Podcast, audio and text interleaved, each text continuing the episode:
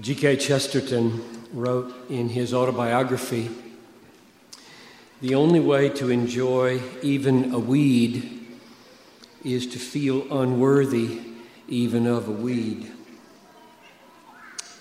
How much more does the true enjoyment of the church, not a weed, but the bride of Christ, depend on a sense of unworthiness in her service? Before the psalmist could exult in Psalm 8 in his dominion over the world, he had to feel the words, What is man that you are mindful of him, or the Son of Man that you care for him? So I hope you will understand when I say that my joy in knowing you and my joy in serving you and feeding you and leading you has been all the greater when I have felt the most clearly and deeply my unworthiness of the amazing gift that you are to me. When a Christian feels a sense of entitlement, anger and unhappiness are almost sure to follow. I say this not from seeing mainly, but from sinning mainly. The happy ones are the humble ones. When we know how little we deserve, we look for the gift in everything.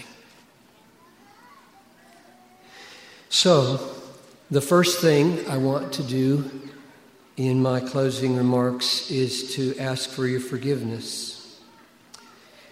I'm not aware of any personal grievance that anyone has against me. I could be wrong, and if I am, I hope you'll help me with that. But I have in mind something else, namely, that in a room now in a service like this, some more than others are keenly aware of the disproportion, the imbalance between the tributes expressed and the flaws known. Some of you, however, are sitting there quite content with the way things are going tonight. And in 10 years, you're going to be listening to a sermon by Jason on the Christian ministry. And your first thought in that message will be that's true. That, that's a perfect expression of what the pastorate is. And your second thought will be Pastor John wasn't very good at that. And so, in advance of those experiences in the years to come, I'm asking for your forgiveness. And I mean it. I know that the true spiritual blessings of this church, and I don't mean the kinds of blessings that if the world saw them, who have no spiritual taste and would still praise them, I don't mean any of those. If you have no spiritual taste, for Jesus and you can still praise something, not interested.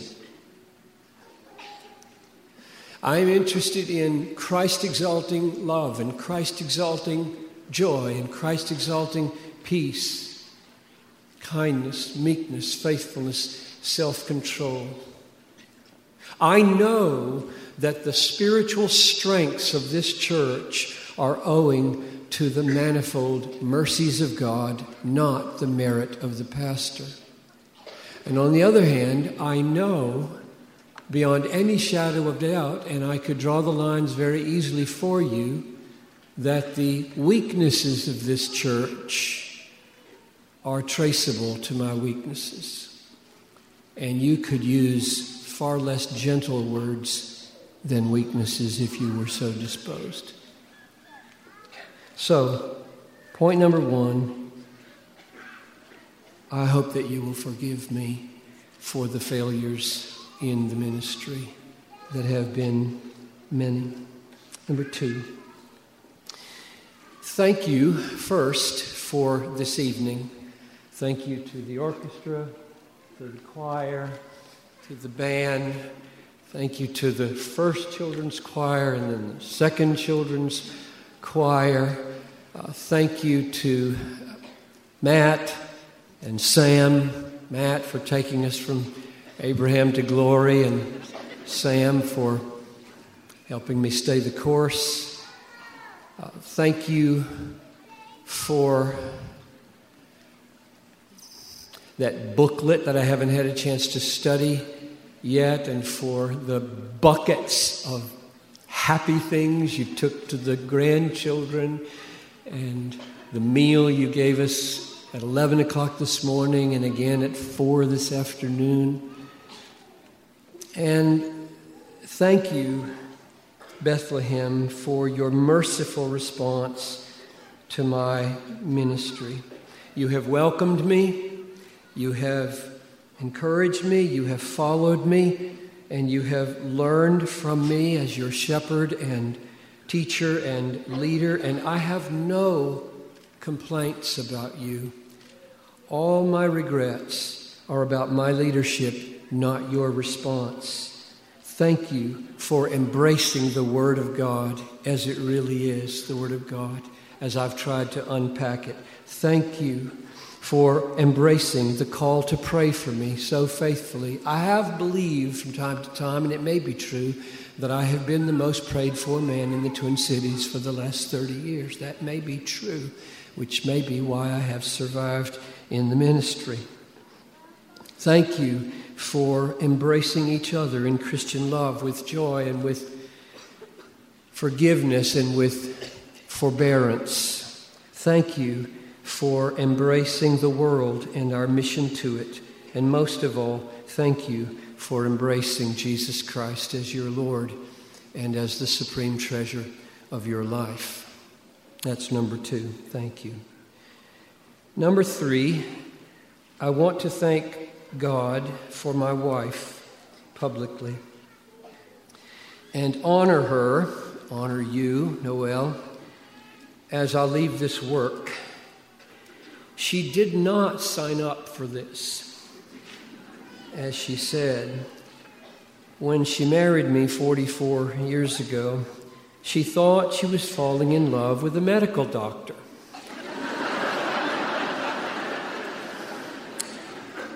And the vow she took on December 21, 1968, at our wedding, was to be faithful and a supportive wife for better or for worse. And never once, you need to hear this, never once in 33 years of pastoral ministry has she even hinted that she wished I would leave this work. Never has she spoken ill of you as a people. If I saw only darkness, which happened from time to time, she would point me to the light. So, Noel, it is not an overstatement, but an understatement to say this ministry would not have been possible without you.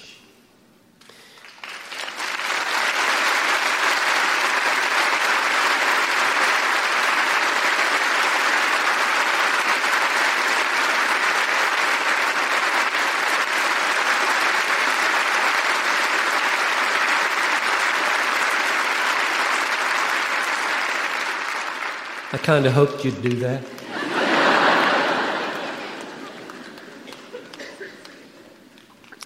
Lastly, number four, I want to pay the highest tribute to my Lord and my Savior and the supreme treasure of my life, Jesus Christ. Only because He died in my place, only because He rose again from the dead, triumphant over death and hell and sin and Satan. only because he reigns the Father's right hand tonight and has been reigning all these 33 years, sovereign over every maverick molecule in the world, so that there are no maverick molecules or atoms or whatever the subatomic particles are. There are none that are out of his control, sovereign over the psychological brainwaves in everybody's head and sovereign over the devil and all the demonic forces in the world only because he died for me and rose for me and rules for me has there been anything of value accomplished in my life. He will bring the secret things of the heart to light at the last day. There is only one person together with the Father and the Spirit, who knows my heart and yours, and that is Jesus Christ. You're just guessing in these tributes. He's not.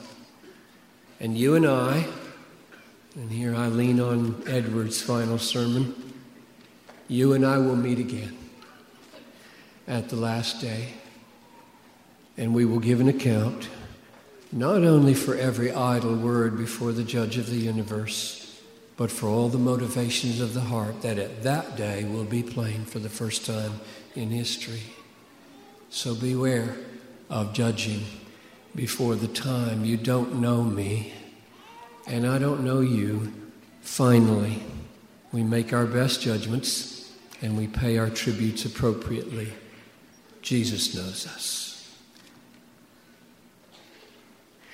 And because he died for us and rose for us and reigns for us, because there is blood and righteousness, the chiefest of sinners may, with lion hearted boldness, say, There is not now, and there will not then be any condemnation.